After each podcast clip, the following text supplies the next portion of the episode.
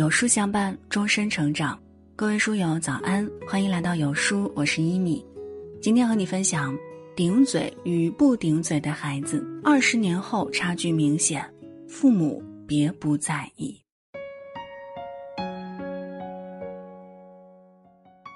前几天闺蜜跟我抱怨说：“我真不知道我最近怎么得罪我家那小子了，处处跟我作对。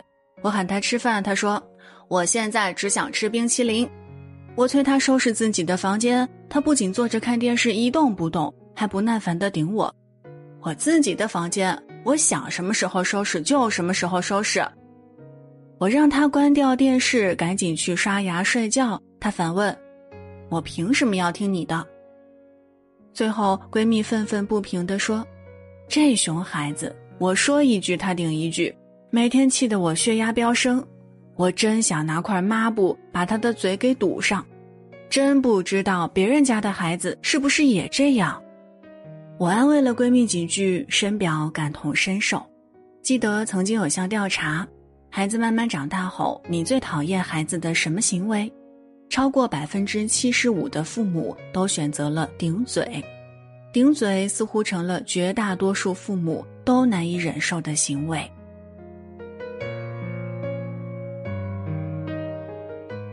顶嘴其实是孩子自我意识的觉醒，很多时候父母都会把孩子顶嘴当做是一种不听话的表现，然后想尽办法的想要帮孩子改掉这个坏毛病，轻则口头镇压，重则武力解决，却从来没有认真想过孩子到底为什么会顶嘴。纪录片《零零后》里，萌萌的父母觉得萌萌随着年龄的增长越来越叛逆。越来越喜欢跟父母顶嘴，萌萌想要跟好朋友出去玩，爸爸因为萌萌忘记了带书包而威胁萌萌，书包没有拿回来就不要出去玩了。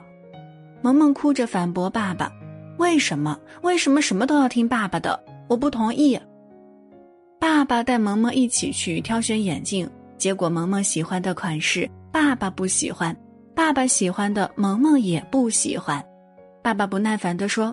你到底喜欢哪个呀？萌萌无奈的回顶：“你不懂我。”父女俩之间的气氛瞬间降到冰点。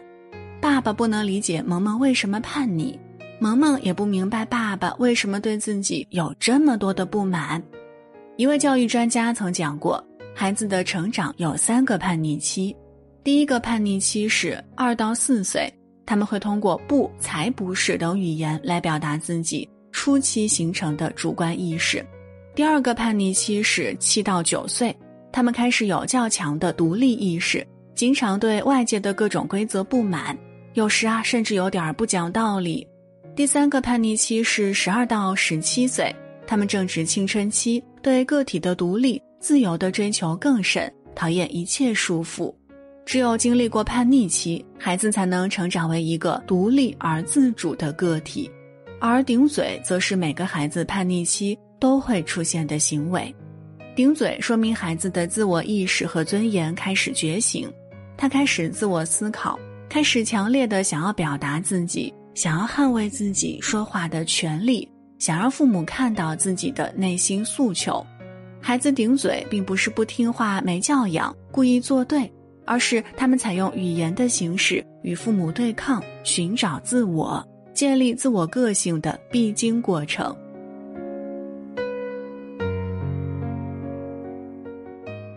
允许孩子顶嘴是一种智慧。看过一档真人秀节目，里面的小宝就是一个爱顶嘴的孩子。他的爸爸监督他拉小提琴，总是喜欢拿着毛笔指着他挑毛病，这让他很反感，忍不住生气的对爸爸说：“别用这个指着我。”爸爸批评他拉琴的位置不对。他顶嘴道：“那你给我贴上标签呀！”一次家庭会议，爸爸妈妈一起指出了很多他的缺点，希望他改正。他毫不示弱的反将爸爸妈妈：“爸爸总是找别人毛病，却从不找自己的问题。比如说小提琴，老师都不会，是教不好孩子的。妈妈有时候情绪控制的不太好。”在跟父母的几次争辩中，他都是沉着冷静，思维敏捷，直中要害。既表达出了自己的不满，又有理有据戳痛了爸爸妈妈的痛点，让爸爸妈妈无言以对，不得不让人佩服。就连场外的教育专家海兰都忍不住夸赞道：“顶嘴的孩子有优势，一是家庭氛围开明，二是孩子有着非常强烈的独立思考能力，才能顶到父母的痛处。其实，父母与孩子之间的相处少不了会有分歧，孩子敢于遵循自己的内心，捍卫自己的立场，表达自己的意见，今后遇到事情才不会胆怯。”才有独立解决问题的能力，而孩子也会在一次次顶嘴中锻炼了逻辑思维能力、语言表达能力，更有利于将来与人交往。允许孩子跟父母顶嘴，也是父母的一种智慧。敢于顶嘴的孩子，往往更独立、有主见。美国普林斯顿大学曾做过一项研究，将二到五岁的孩子分成两组。一组孩子喜欢顶嘴，反抗性比较强；另一组孩子懂事乖顺，反抗性比较弱。结果发现啊，反抗性较强的孩子，百分之八十都有独立分析、判断事物和做出决定的能力；而反抗性较弱的孩子，只有百分之二十四的人长大以后能够独立行事，判断能力也较弱，经常需要依赖别人。由此可见，会顶嘴的孩子不仅能够清晰地知道自己想要什么，更敢于独立去实现自己的目标。著名教育家刘墉对儿子刘轩的教育非常严厉，他常常在节假日要求刘轩学习中文，在刘轩要出去玩时，要求他捡松果、扫树叶、清理屋檐下的排水沟。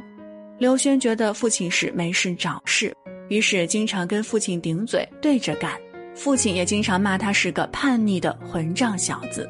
有一次，父亲责问刘轩：“你为什么总是那么叛逆？”刘轩理直气壮地顶嘴道：“因为我觉得我长大了，不该什么都听你们的，所以你叫我往左，我就偏往右。我有自己的想法，我该找到自己在哪里。”就是这样，拥有着强烈自我意识的刘轩，长大后惊艳了所有人。他不顾父亲的反对。学习自己喜欢的心理学，并成为了著名的心理学专家。他利用自己跟父亲多年斗嘴训练出来的敏捷思维、迅速反应，进入了媒体，一跃成为台湾文化媒体人的代表。他利用自己不服输、喜欢尝试、喜欢挑战的性格，勇敢地去探索自己的各种可能性，并都取得了不俗的成绩。他去策划广告，成为台湾知名的创意达人和品牌顾问。他去参加演讲比赛，成为我是演说家全国总冠军。他的独立、自信、勇敢、坚毅不服输，让他的人生充满了惊喜，也实现了各种可能性。正如德国儿童心理学家安格丽卡·法斯博士所言：“能够跟父母进行争辩的儿童，长大后会比较自信、有主见。”拥有创造力，敢于挑战自己，所以会顶嘴的孩子往往未来可期。允许孩子顶嘴，但是要选择性妥协。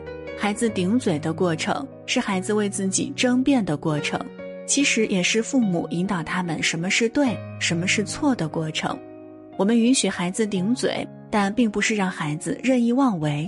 当孩子顶嘴时，我们需要有选择性的妥协。第一，非原则性问题态度要温和。曾看过一篇关于父母批评孩子的帖子，里面有两条评论引起了很多网友的共鸣。小时候挨训，你只要说一句话，他就说你顶嘴；你要是一声不吭，他就说你是哑巴。父母永远分不清解释和顶嘴的区别。很多父母都把孩子顶嘴当成是和自己作对，但事实上，孩子顶嘴隐藏着很多原因。也许是想表达自己内心的想法，也许是想要引起父母的关注，也许是讨厌被父母控制、命令的感觉。如果父母粗暴地把孩子顶嘴定义为不好的行为，既封闭了跟孩子好好沟通的通道，也伤害了亲子关系。所以，面对那些不会破坏规则、不会影响别人、不会有危险的事儿，我们可以适当妥协，听一听孩子的声音。以前我和儿子就经常因为写作业发生冲突。我想让儿子放学回家第一时间写作业，可儿子总是喜欢先玩一会再写作业。记得有一次，我用命令的语气警告儿子：“你现在必须回屋写作业，不然我就把你的玩具全部扔掉。”儿子气冲冲地顶撞我：“我自己知道要写作业，但我为什么不能先玩会儿再写作业？凭什么什么都要听你的？”儿子的话让我一时语塞，也点醒了我。是啊，凭什么什么都要听我的？我为什么就不能听听孩子怎么说呢？于是我开始认真诚恳地询问儿子的感受和想法。你想先玩一会儿，还是先写作业？然后向儿子表达我的想法。如果先玩会儿，你做作业可能要到很晚；如果先写作业，你可以痛快的玩，不用担心一会儿还要写作业。儿子认真思考了一下，痛快的接受了我的建议。这让我明白了一件事儿：当父母和孩子发生冲突时，不要把孩子当成麻烦的制造者，而是要把孩子当成解决问题的积极参与者。只有温和的引导，让孩子感受到爱和尊重，孩子才愿意跟父母好好沟通。第二，原则性问题态度要坚定。曾看过这么一段视频。一位爸爸带着两个女儿逛超市，小女儿故意打掉姐姐手里的东西，爸爸很生气，要求小女儿给姐姐道歉。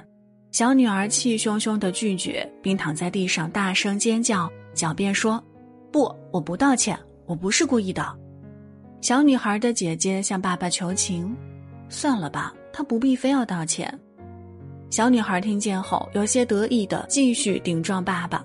她说了：“我不用道歉。”然而，爸爸努力地控制自己的情绪，认真地看着他，用坚定的语气一次又一次要求他必须道歉。最终，小女孩在爸爸强硬的态度下跟姐姐道了歉。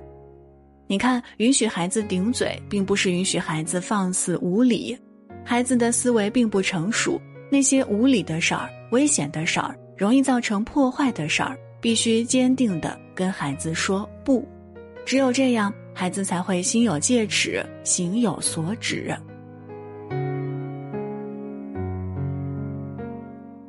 记得有人说过这么一句话：中国父母最难能可贵的一句话就是“孩子，你自己怎么想？”事实上，孩子不是永远都错，父母也不是全都正确。一味的命令或者强迫孩子听话，必然会导致孩子的反抗。